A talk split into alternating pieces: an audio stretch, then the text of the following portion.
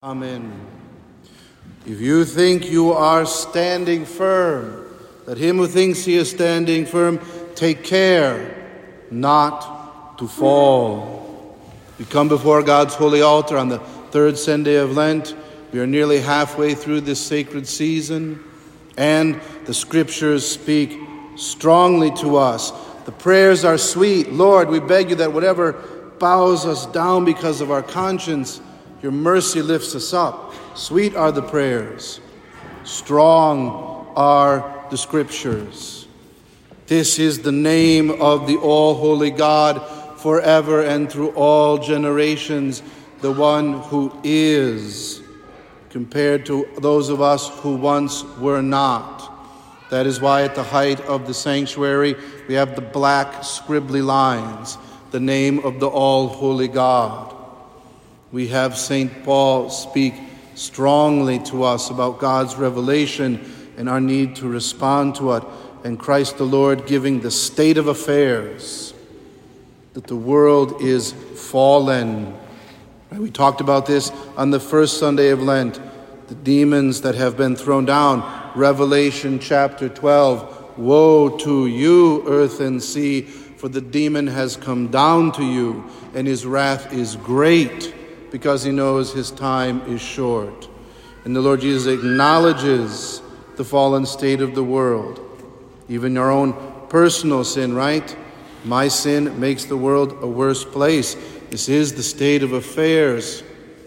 Now, God's mercy is boundless. We are acknowledging this on the way to the cross. Therefore, those of us who stand firm in love for Jesus Christ, baptized into his death, and his glorious resurrection, by which there is forgiveness of all sin and the confidence of newness of life.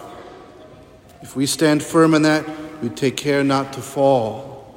It is in this context that I want to speak about something you may have heard about in the news.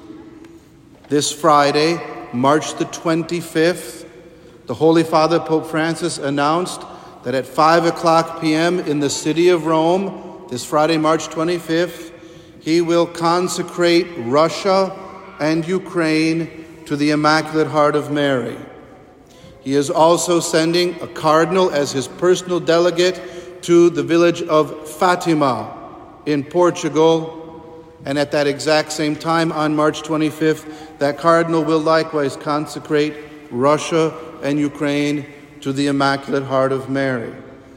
The Holy Father has also instructed every bishop in the world in his own diocese, either at that same time if possible, or if not because of the time differences, a reasonable time, to likewise in his own diocese consecrate Russia and Ukraine to the Immaculate Heart of Mary. Why does this matter? It matters because God so loved the world, he sent his only Son. In sending his only Son, he redeemed that life and set history on the path to all of its fulfillment and brought us into the family of God, his own self, in a dynamic way that from the Holy Cross, he says to the Virgin Mary, pointing to the beloved disciple, Behold your Son, and says to all disciples, Behold your mother the redemption that brings about the course of world history welcomes us into the family of God. And as we walk through history, we live according to the promises of heaven.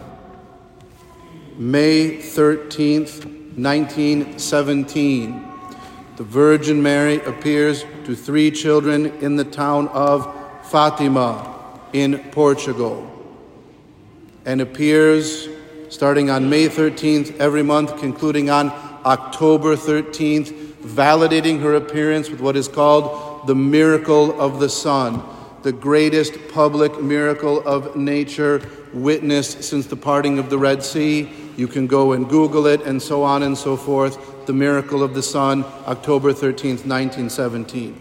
It is in these revelations that Our Lady spoke an instruction from God. I'm not going to go through the whole Fatima ordeal. You can go down that on the internet if you like. There's many good books, etc.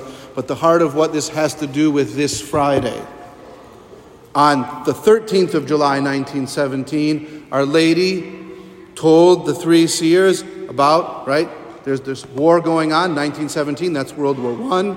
If people do not repent, there will be a greater war. Well, obviously, World War II came, etc. And then she said, This is the heart of it. She says, To prevent this, I shall come, right? So I shall come to ask for the consecration of Russia to my Immaculate Heart and the communion of reparation on the first Saturdays of the month. If my requests are heeded, Russia will be converted and the world will have peace.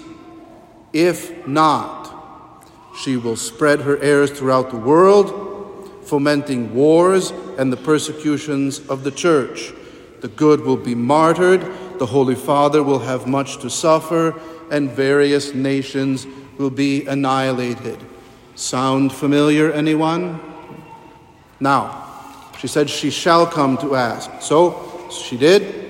On June 13th, 1929, 12 years later, one of the seers, Sister Lucia, is in the convent, and Our Lady comes and makes the request. And she says the following quote, This is the moment when God asks the Holy Father to make, in union with all the bishops of the world, the consecration of Russia to my immaculate heart.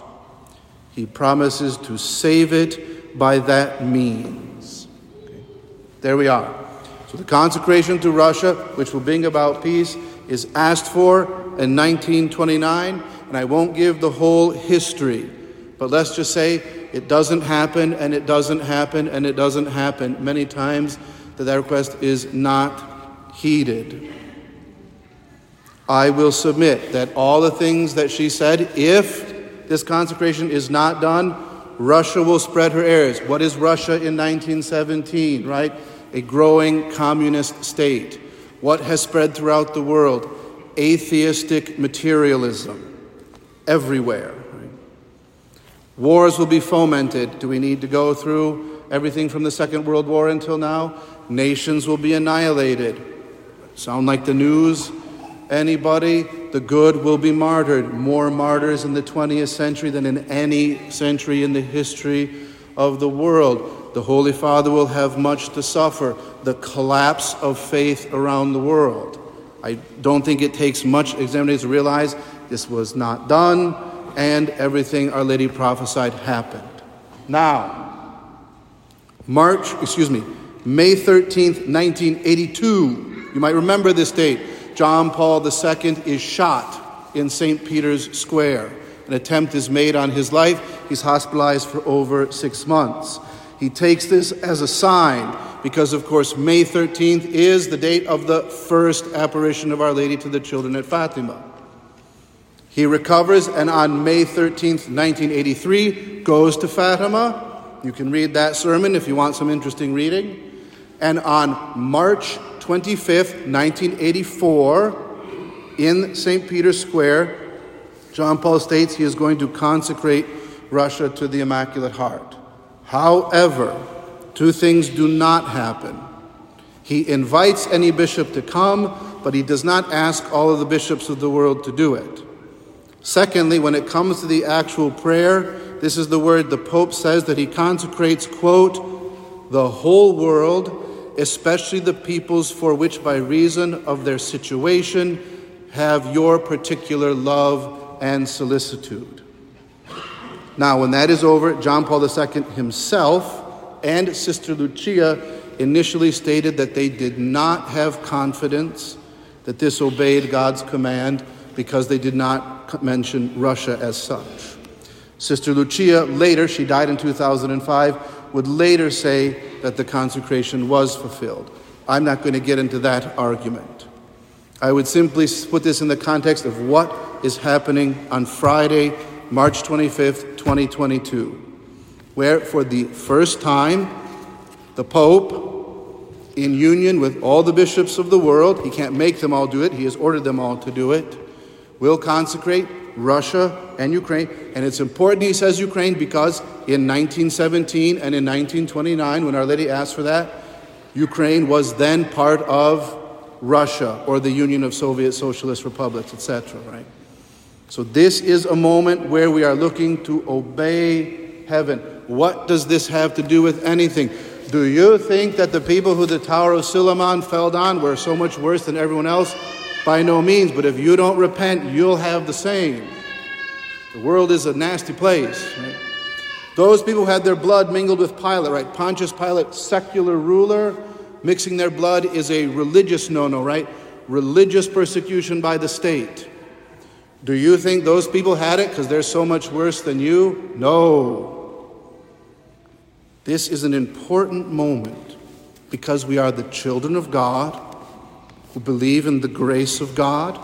Yes, we have to live holiness of life. We have to stand secure in Christ. Uh, clearly. I hope that's obvious, right? If you're a terrible person, asking for consecrations do you no good, right? So we strive to live good lives, loving God and our neighbor. But we also pray now much for the pastors of the church who are asked by heaven to do this act in obedience to God. That by this, God will see their obedience and their love and pour out His grace on the world on a new day. So, very practically, Bishop Hying, our bishop, has announced that on Friday, the 25th of March, this Friday, he will at 11 o'clock a.m., and that's important because 11 a.m. Madison time is 5 p.m. Roman time. So at 11 o'clock a.m. on Friday, Bishop Hying at the Church of the Immaculate Heart of Mary in Monona, Wisconsin, right next to Madison, We'll have Mass and make the consecration. as asked all of the priests to be there, invited all the faithful. If you can go there, I highly encourage it. There's work, there's school, so not everyone can go at 11 o'clock in the morning. If you can go, go and pray with your bishop in union with the Holy Father.